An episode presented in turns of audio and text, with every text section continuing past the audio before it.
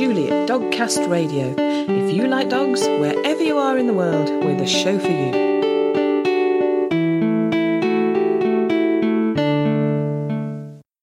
Hello and welcome to episode 134 of Dogcast Radio. In this show, we celebrate crossbreeds as we attend a heat of Scruffts. It's important to support the rest of the dog community. We can't just isolate ourselves around pedigrees because there's some fabulous crossbreeds out there. Yeah. We have the Dogcast Radio news and we remember two well-known dogs who have been loved and lost recently. But before all that, we have a very different interview with Roger Alan Bernard, who is a dog trainer who works almost exclusively with women dog owners. He's the author of The Savvy Dog Owner, Thought-Provoking and Practical Dog Ownership. The first thing we discussed was why he works mainly with women. Well, actually, it wasn't my intention. I began my career in 1995, and I trained under Peg Benson. She was a master Shih Tzu trainer.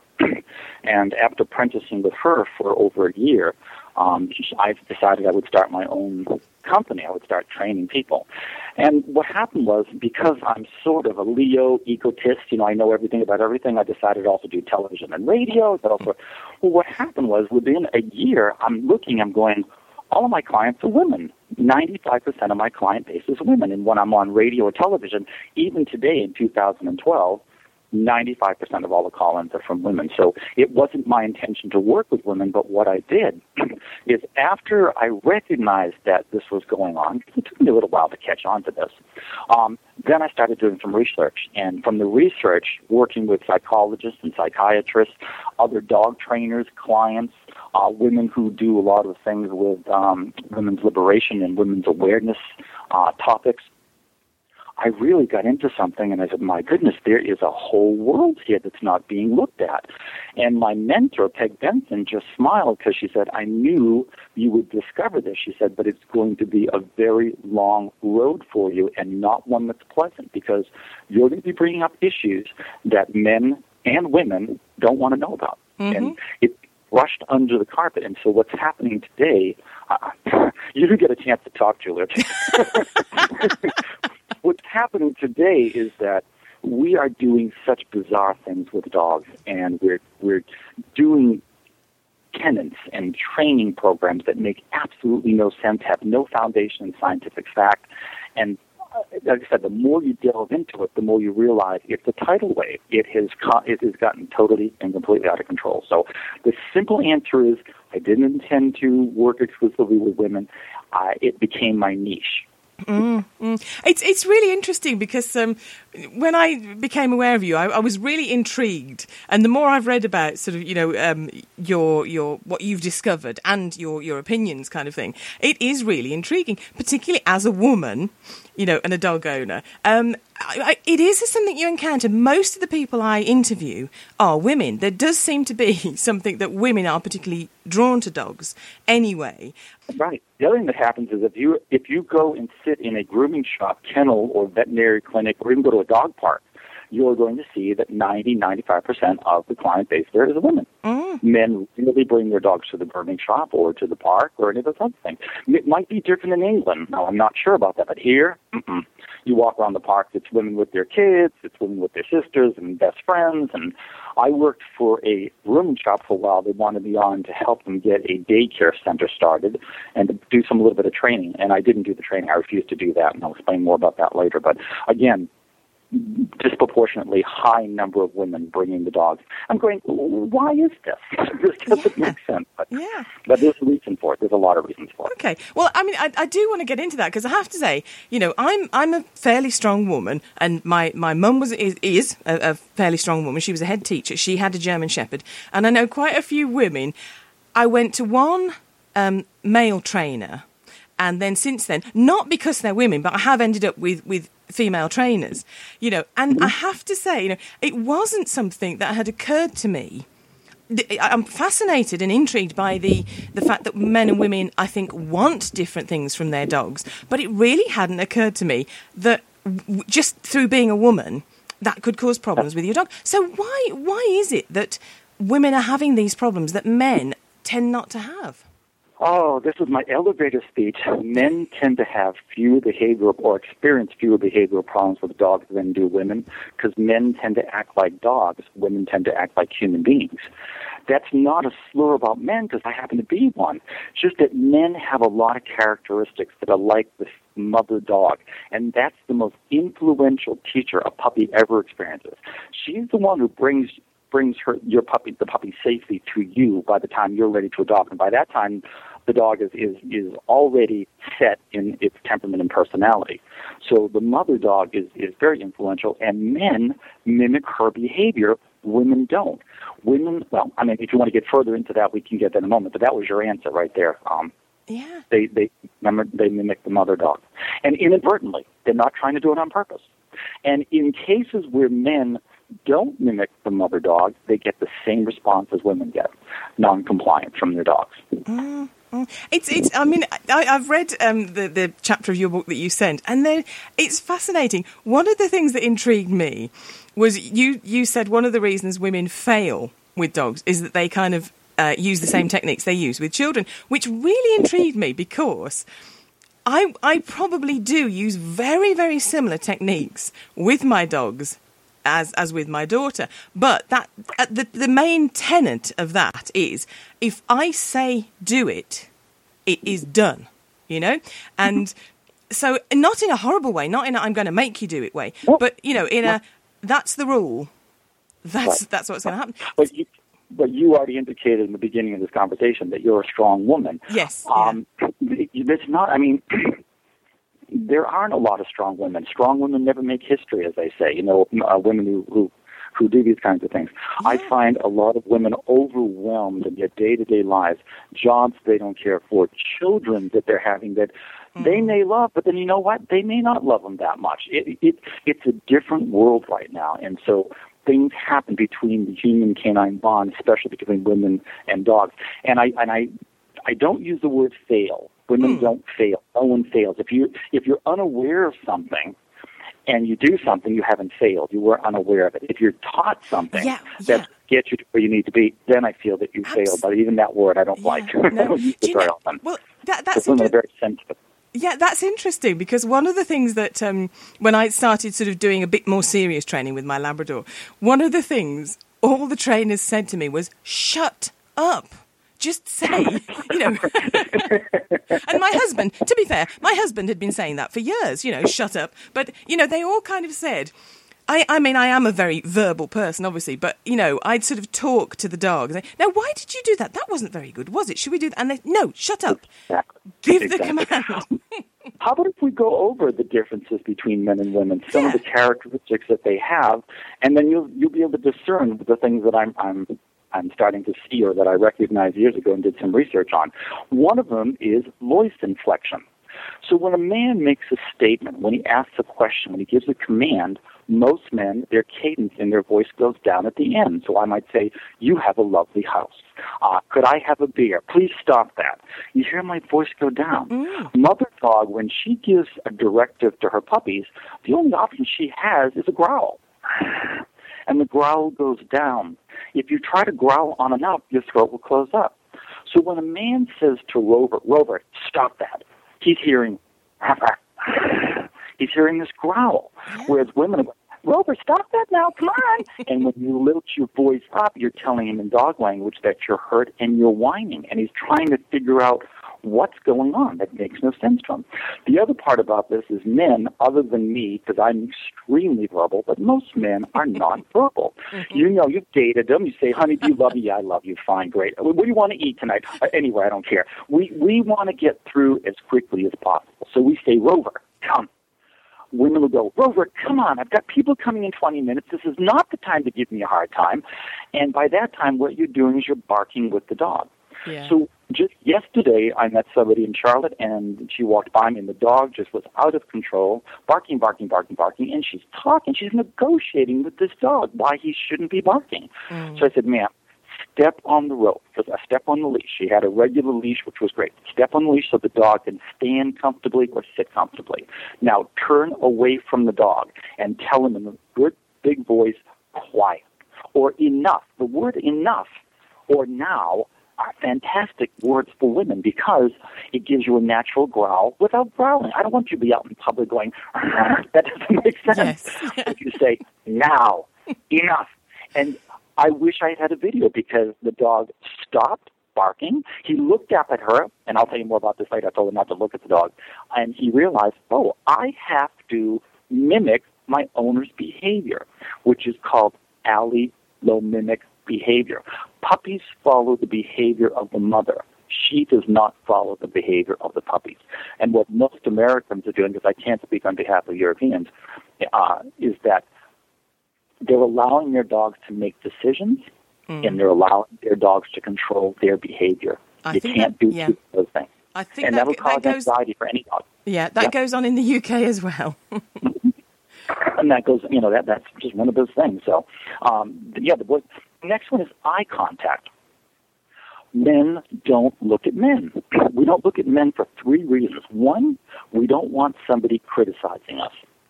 We don't want somebody borrowing something from us.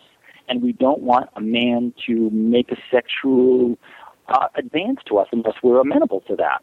So we are not the kind of person or kind of sex that looks at something for a long period of time. Women, conversely, use their eyes for everything because they are the nurturing sex. They take care of children. They have to communicate. When they communicate with their child, they're using primate socialization behaviors. But when you're dealing with a dog, this is primate to canine, and it has to change. So an example is, when you call your dog to you, don't look at him. So you say, Rover, come, and you cock your head away. Because if you look directly at him, you're telling him in dog language, stay where you are. And here's the differences between men and women. Watch a man in a public park or at a beach with his wife, and the children are playing, and he says, okay, Billy, Sue, and Tom, let's go. We're going home. He then turns away from his children. He starts walking towards the car. He expects compliance. Mm. The mother, conversely, will stand there going, Tom, Billy, Sue, get over here. And she'll stand there and wait for them. So there's the difference in the eye contact. So I try to explain to my female clients, my women clients, when we do a command with a dog, we never look at them. We don't look at him when he sits, stays, because I am not asking for his permission. I want him to do allelomimic behavior. I want him to see from my body stance, from my body sense, from everything that's going on at that moment, that I need compliance at this moment. And it's astounding when women see this happen. I mean, it's really fun. Yeah, I bet. The next one is body stance, and this. Very, very long explanation, but I'm going to make it quite short. And that is, men tend to stay aloof. We tend to hold our carriage, our body carriage, high. We almost soldier-like, or statuesque is another way to put it. Hmm. So if you're walking your dog and the dog poops on the sidewalk, some men will just keep going. They don't clean it up. They don't stoop down to clean it up. We're not geared for that sort of thing. In the house, if there's a pile of dog poop on the floor, the first thing we do to clean it up is call for help. Honey, the dog just pooped on the floor. This is the first thing we do. The second thing is we hope it's dry enough so we can walk around it and it's not bothering anybody. The third thing is we will pick it up without stooping down. We'll pick it up, we'll put it into a garbage can and not close the garbage can and let the house just smell because we don't have as many scent receptors in our nose as women do, and go about our business.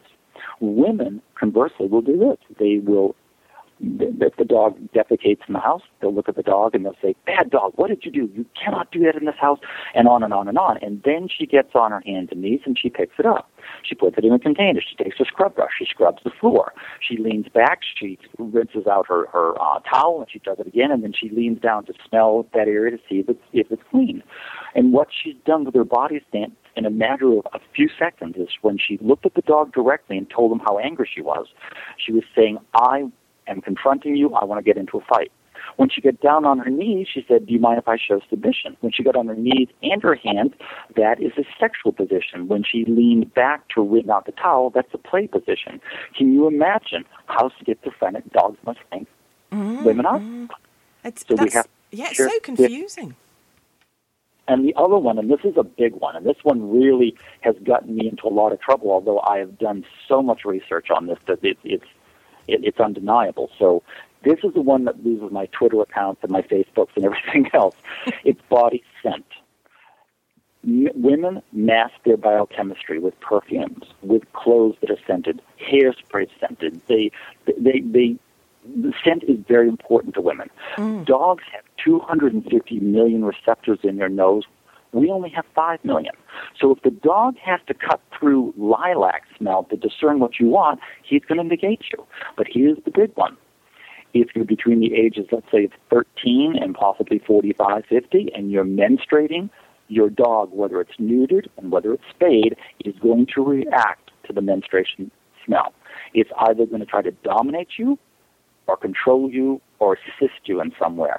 This is where men and women differ. It's impossible for me to menstruate. Mm-hmm. And I get frustrated when I see people getting involved in group training classes because, and you know, again, this gets people angry, but my trainer taught me this. Peg Benson was a woman. She trained me this. She told me about this. She said, when a woman is menstruating, she should not be training her dog. That goes for the trainer. That goes for the participant. Mm-hmm. So when you're in a group training class, you'll be amazed how many women might be menstruating, causing all kinds of disruption. When I was at Banff National Park up in Canada, I went on a grizzly bear tour. And we met at 7 o'clock in the morning, and there was probably about 35 people, and the ranger came out and he said, I'm making this quick and fast. If you're menstruating, you're not to join us in 15 minutes, please. That's the end of the discussion. And 15 minutes later, several women were missing. Now, bears are not dogs, but they both are carnivores, and they are both going to respond to the scent of blood. So I try to, whenever I have a client, I go, all right, I love to work with you. It's none of my business, but when you're menstruating, we can't work, and they're very open to that. They've been very fine. I just got done working with a St. Bernard who tried to attack somebody here at the neighborhood, and the woman was menstruating at the time. She said, I had no idea this was happening. No. I have to say that I have heard friends say, and sort of online friends say, that their dog will play them up more at that time of the month. But to be absolutely honest, I haven't noticed that with my own dogs, but I have heard that from other women. I mean, can that be something that sort of? I mean, for example. I am in that situation at the moment, and I have trained my dog today, and I've actually been to the training class. Now, he was actually, I was pleased with him today because he met other dogs, he was friendly with them, and he did the behaviours properly. Right. Right. Now is the fact that I don't know what I'm trying to explore there is sort of is the fact that he has been well trained, or I don't mean I'm a good trainer. I mean he has had a solid training. Is that counteracting? Exactly what it is. That's exactly what it is. You became a mother dog. She's going to menstruate. She's going to bleed, and she can't afford. By that time, she usually gets rid of her puppies. But if she has them hanging around again, she's not going to fool around with their nonsense. And you said before, you're a strong person, and that does make a difference. There are always factors that will negate or change certain situations. But in general, this is something that I found true. And Peg Benson also told me, she said, Roger, if you ever cut your hand, or you get hurt, you can't train because the dog will try to either dominate you, control you, or try to assist you in some way. And that's not what a trainer is. No. So that's just something that I try to let people know. And most of the time women will say, you're absolutely right. The dog is totally. And the other thing that American women do, and again, I can't speak for women who are in England, but a lot of American women allow their dogs to sleep in their bedrooms, and that makes a big difference too. So if the dog doesn't sleep in your bedroom, then you've already you've got a line of demarcation there for what kind of behavior is acceptable. I personally don't feel a dog should ever be in a bedroom for a number of reasons, but when they do, the women who do allow their dogs to sleep actually in their bed, at the foot of their bed, are the ones that experience really the most difficulties with when they menstruate. The dog has been invited into the inner sanctum where no one else has been allowed to be. Yeah. I mean, the thing is, all the theories on training, it's beneficial to know them and to be aware of them because, if you are having that particular problem solved, you train at other times of the month. It could change someone's life. It's really fascinating. The other thing that when I read, I actually sort of stopped my husband and sort of said, listen to this. Because it is one of those areas where you go, oh, you know, and you sort of get your dander comes up and you go, right, okay. But yeah. You know, I mean, I've never encountered this in the UK. I'd be fascinated to hear from people who, men or women, who have experience with this.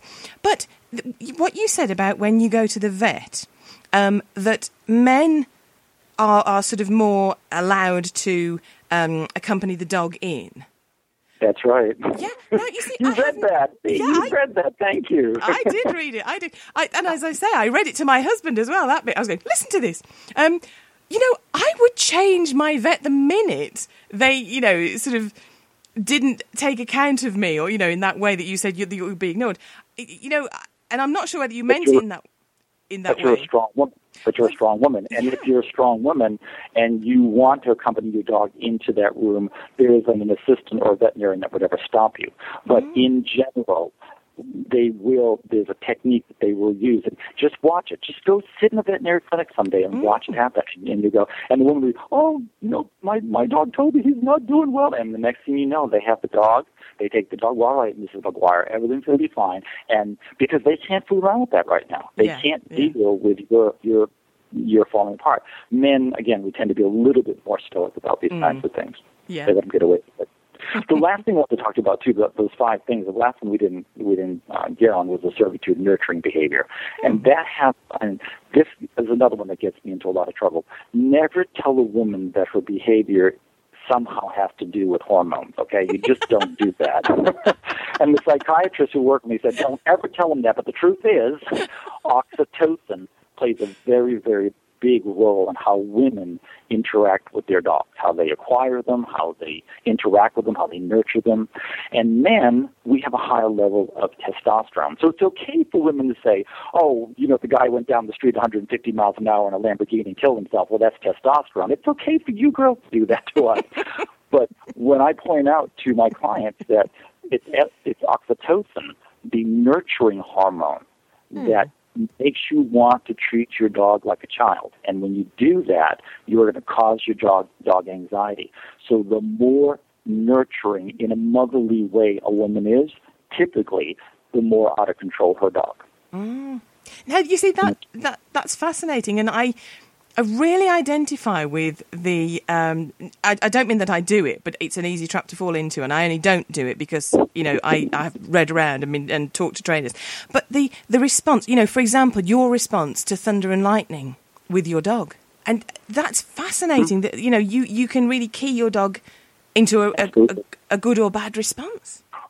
Well, you have to also remember another thing, too. Before we can say that acting like a mother dog is going to clear up everything, if your dog has an organic reason for its fear or something's going on that's organically based, there's nothing that a mother dog or a veterinarian can do about it unless the veterinarian uses psychotropic drugs or something. So in general, what I was trying to say about the thunder and lightning or any kind of stimuli that's frightening for a dog, if you remain still and calm a little tune, he'll look at you and say, all right, you know, maybe it's not that bad. Just don't play it up.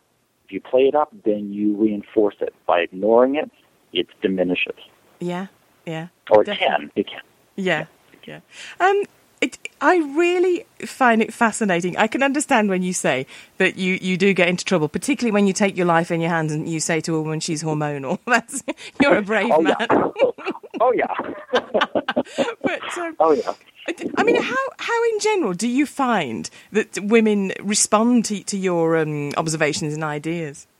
Okay, you know what? You're going to destroy my career in one evening, so we might as well just keep going here.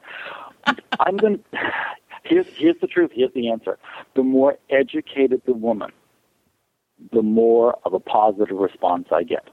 So a lot of my clients tend to be lawyers, doctors, more in the upper echelons in terms of professions and such, CEOs. They are amenable. They're open to these sort of things. I find the less educated the woman, the more they get bent out of shape. I actually had, during a consult in a home once for someone who was struggling financially. You could tell she was struggling. I did bring up the menstruation. She asked me to leave. She said that's inappropriate. There were no children there, which is she and her husband, but it's interesting. It, It's almost with anything, though, in life. I really do believe the more educated you are, the more open you have been, the more you've been subjected to new concepts or other concepts, so that you can at least think about it. You can say, you know what, I think he's full of baloney, but maybe he's got a point. But what's happened with me is that here in Charlotte, if you want to meet my 6 best friends, they're all women, and they were all clients of mine at one time, and they are all upper wage earners, because they said, you changed my life. One woman, she got an English Springer Spaniel, a male. She brought it to her home. The dog was totally out of control, and she started to cry, and she said, I told my husband the reason I'm crying is because the sister was also still left back there, and I want to bring her. I think it'll calm him down. Well, but she brings in 2 puppies at the same time from the same litter. Mayhem. And she lived out for 3 years in a beautiful palatial mansion that was being destroyed until they called me, and she said, the second you arrived and the minute we started working with you, she said, I knew that I had to listen to you. She said, because I'm a very strong woman, and I don't take kindly to people telling me how to do stuff. She said, but this was on the mark. And I said, don't give me the credit. Give it to Peg Benson. She's the one who has taught me everything that I know. And like her, we've become so disillusioned. She's now 85, 86 years old, and she trained years and years and years ago before we did any of this nonsense with the group training and the treat training and the prong collars and the choke collars and everything else that's going on. And the group training in which everybody's treated the same, or I call it the one-size-fits-all. I mean, that's insulting, not only to the dog owner, but to the dog as well. And again, this will offend people, and that's too bad. I have watched really quality dogs be destroyed by incompetent trainers or being subjected to group training situations, when in fact dogs are scavengers. They are loners. They are not the kind of creature that wants to interact with other dogs on a long-term basis. They might need them, find them interesting, but they're there to join you. They're to go back to your family. So there's a lot going on that even tonight we couldn't finish all the things that I would want you to know that's up in front.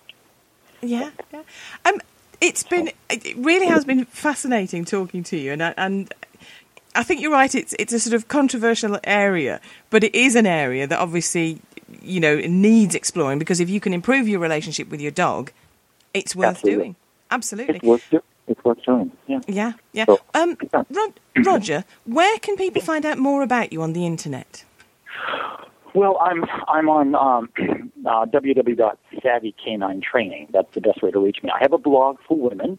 I created a blog for women in January, and I'm hoping that I get women to participate in this. So I do have some postings. One posting that I did in January just talks about why I'm concerned about group training. Now, if you want to group train your dog, go ahead. We actually have a trainer here in Charlotte who will not take you as a client until you've gone through his private training. The dog's got to be perfectly trained. Then you can join a group training class. That, to me, makes sense. If you're going to say something that makes sense, I'll go with that. But to do it backwards, it makes no sense to me at all. So, yeah, the blog, I love my LinkedIn account because it shows where clients have commented on what I've done, and it shows some of the groups that I belong to and some of my accomplishments. I'm very pleased with that. So www.savvycaninetraining, and it's SAVVYCANINETRAING.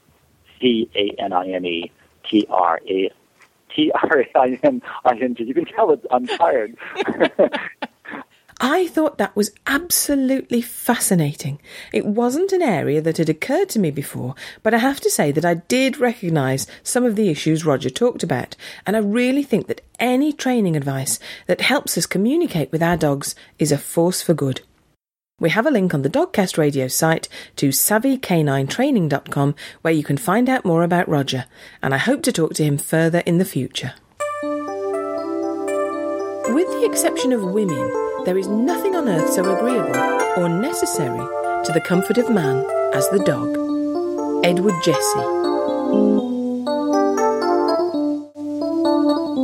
You're listening to Dogcast Radio on www.dogcastradio.com. Hello and welcome to the Dogcast Radio News Desk. I'm Kate. And I'm Nick. We're used to dogs competing in dog shows, but recently there have been a couple of unusual canine competitions. In California, over 50 dogs from across the USA took part in the 7th annual dog surfing competition. Dogs compete in 3 heats, small dogs, large dogs and tandem dogs, and their best 2 attempts out of 10 are taken into account. That's best in terms of length of wave, confidence and, surprisingly, fashion sense.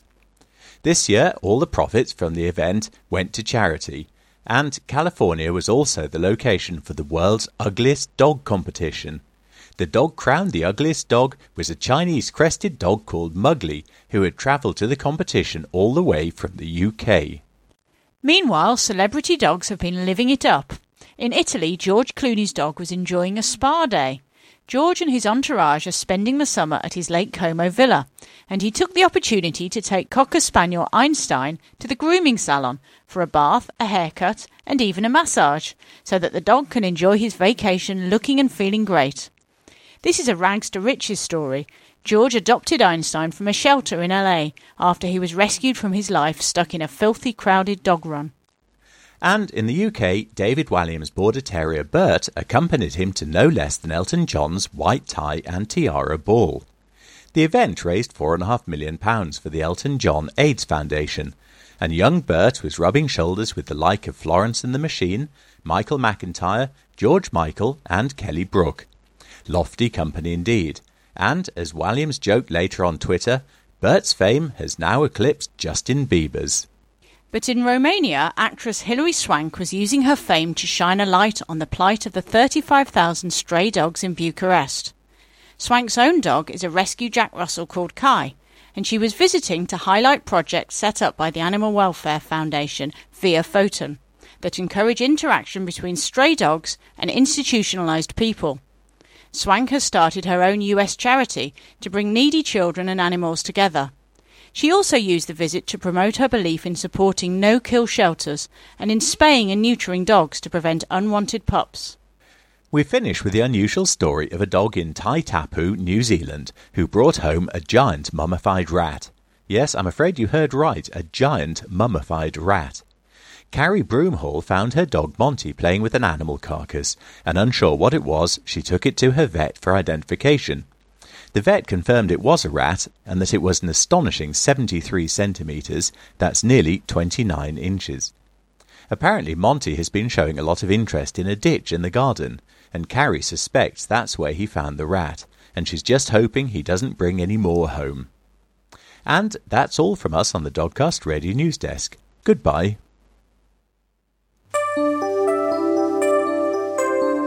Dogs' lives are too short. Their only fault, really. Agnes Sly Turnbull.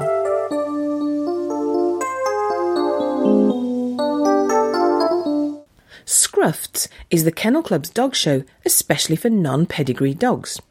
There are 4 classes: Most Handsome Crossbreed Dog, Prettiest Crossbreed Bitch, Child's Best Friend, and Golden Oldie Crossbreed for dogs 8 years or over. There are 15 Scruffts heats all over the UK, and Fiona Minchell had organised a wonderful fun dog show for her school, of which the Scruffts heat was part. We went along to mingle with some lovely dogs and their owners, and I talked to the winner of each class. Julia Kenyon handled the winner of the first class, Most Handsome Crossbreed Dog, and her dog Jacob is not only incredibly handsome, he has an inspiring story too. Jacob's father was a Siberian Husky and his mum was a Staffy Labrador Cross. Wow. So quite a mix. He's a very handsome chap. He is a handsome boy, handsome boy, with huge ears. We were hoping when he was a puppy he would grow into his ears, but they grew with him. Oh, they're almost sort of pharaoh hound ears. They are. At one point we wondered if he was a Canaan dog.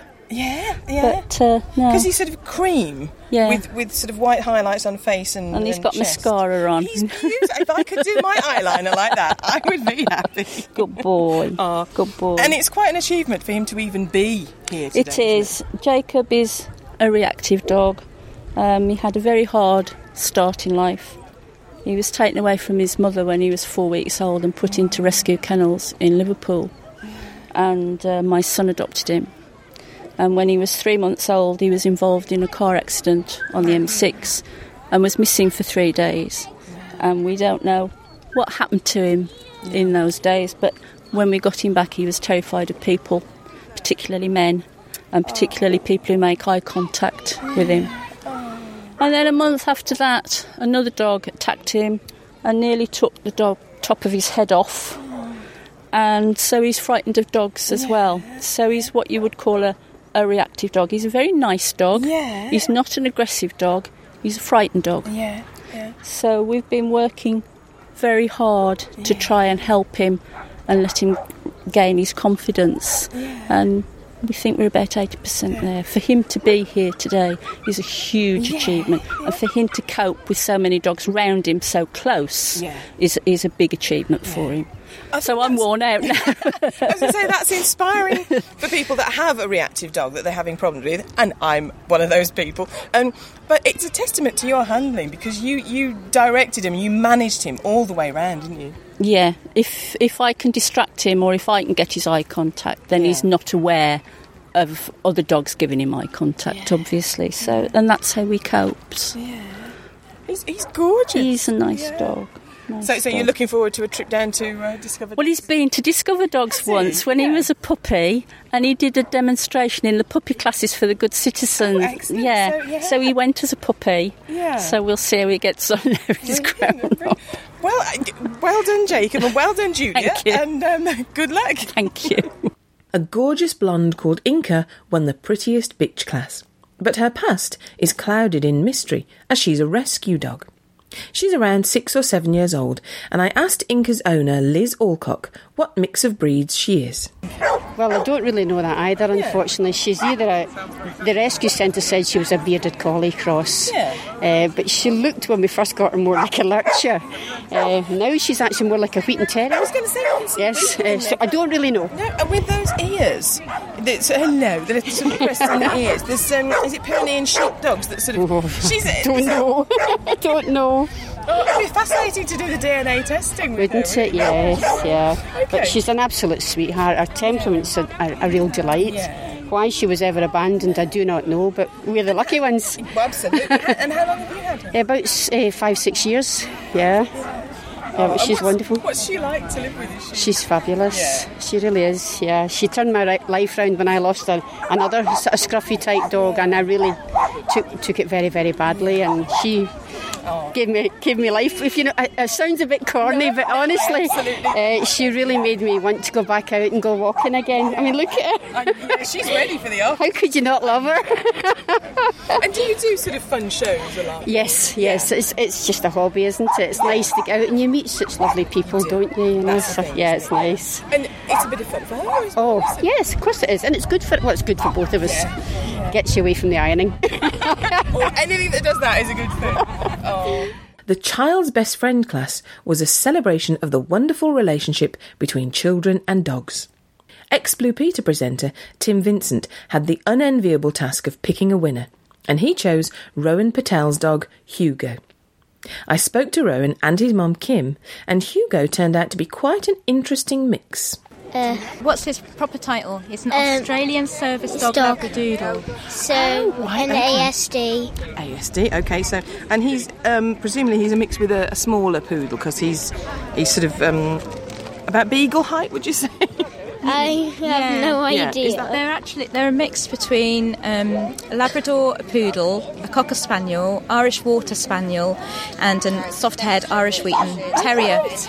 So the Labradoodles are what he is. When the breed was originally developed for a lady that had dog allergies, this was the breed that they came up with.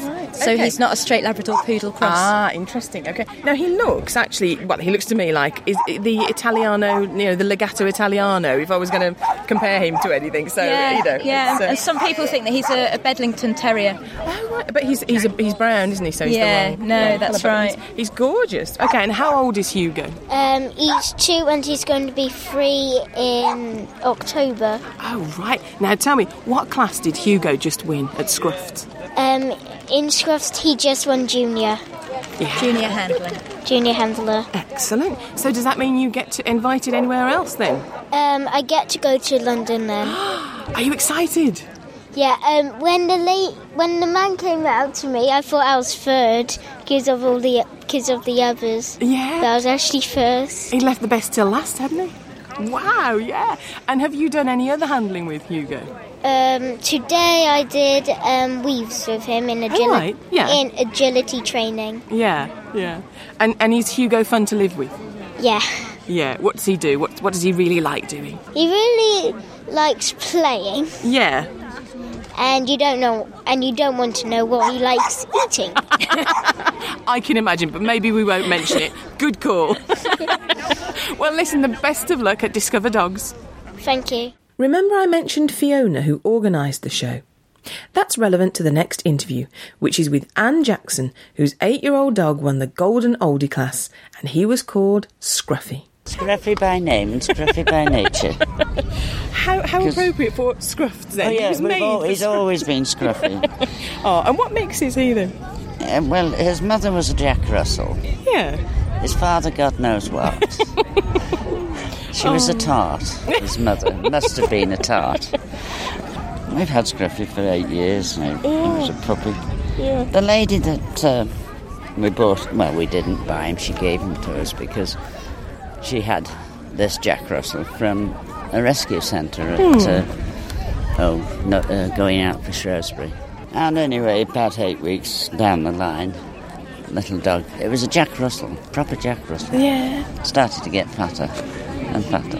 Oh. And eventually it produced 6 pups. Oh, Christ. And this is one of them. Yeah.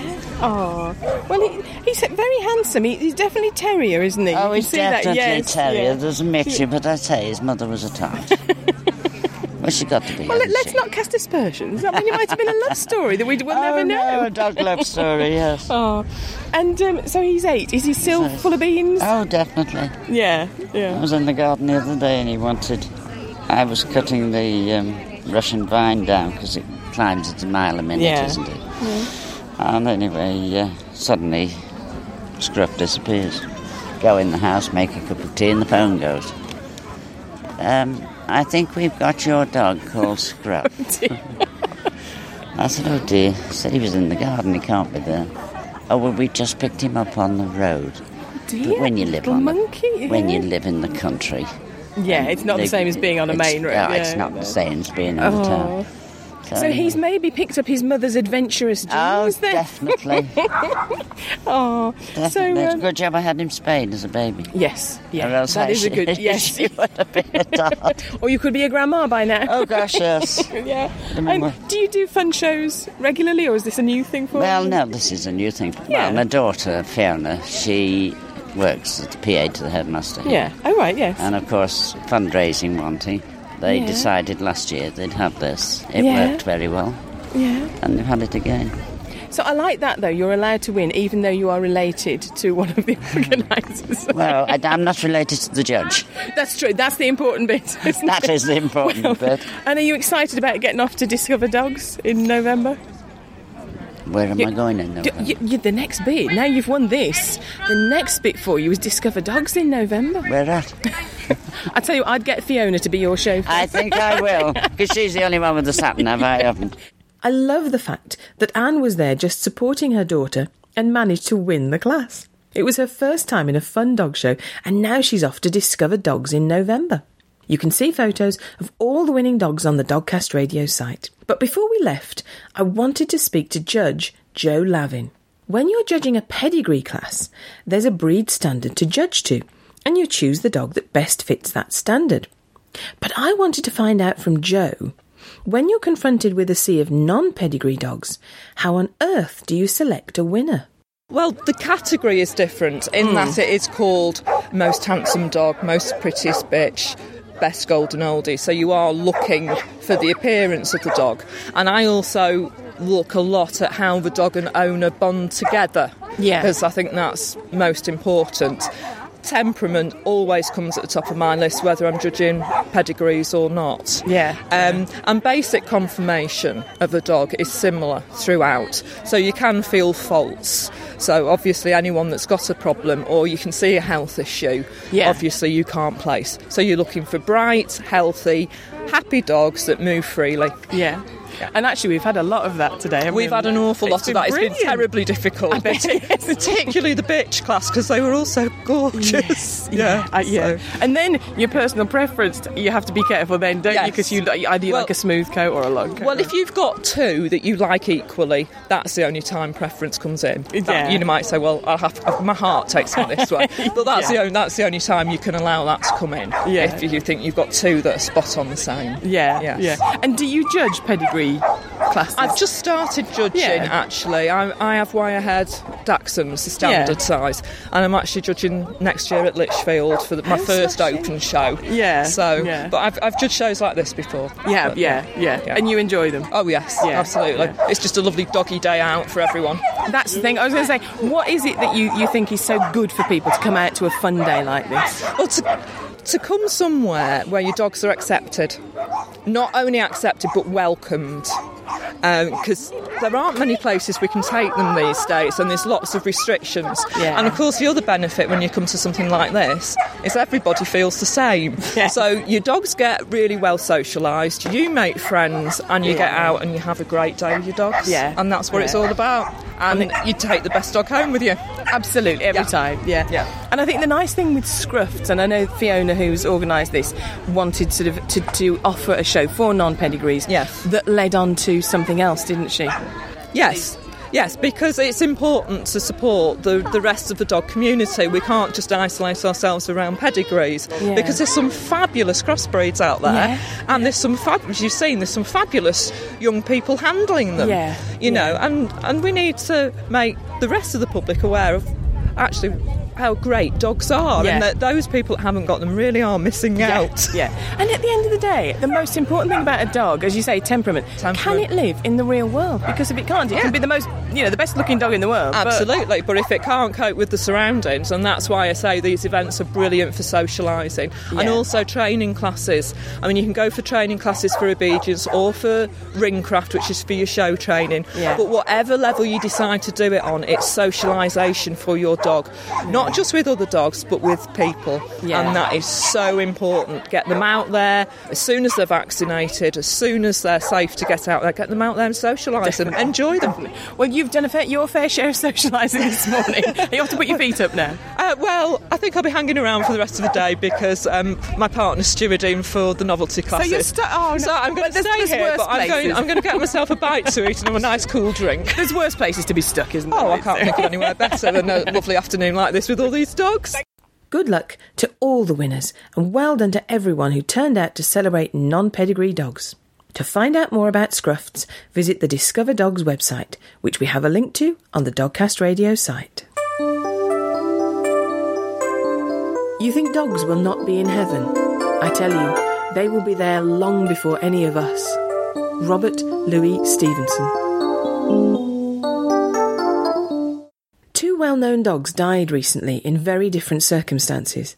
TV presenter and author Ben Fogle hit the headlines in the UK when he spoke of his overwhelming grief at the loss of his 12-year-old Labrador Inca, who had to be put to sleep. I think he was brave to make his grief so public, and I hope it helps educate those who dismiss our canine family members as just dogs, as to the depth of the loss we feel when they die.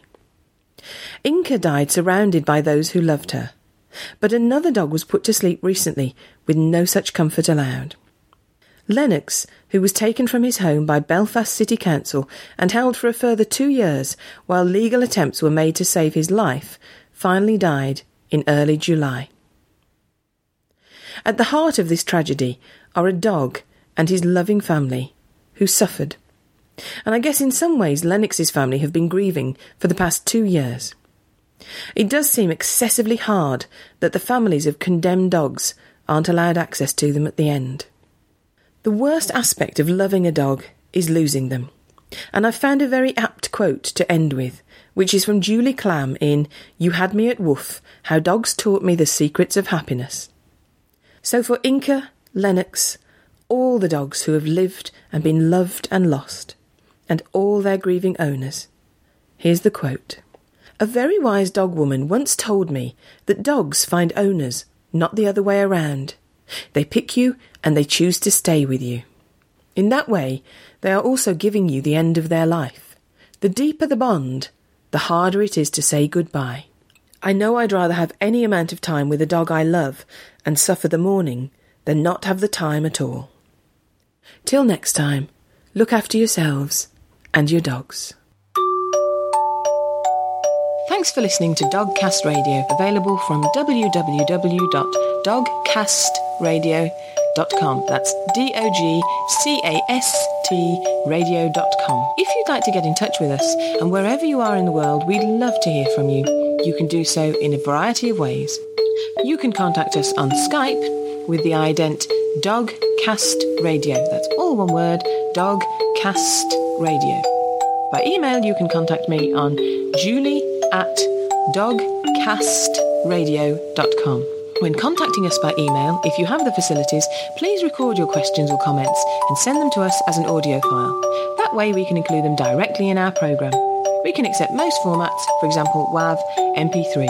All these methods of contacting us can be found on our website, which is www.dogcastradio.com. And as ever, the final word goes to Jenny. No, it's not Jenny, I'm afraid it's still me, because she's got a bit of a cold. Here's the joke. Mrs Green was walking to the post office when her neighbour came up to her and said, "How's your dog? I saw her yesterday chasing an old man on a bike." "Oh," said Mrs Green, "that could not have been my dog." "Oh, why not?" replied her neighbour. "I'm pretty sure it was her." "Well," stated Mrs Green, smiling, "my dog doesn't ride a bike."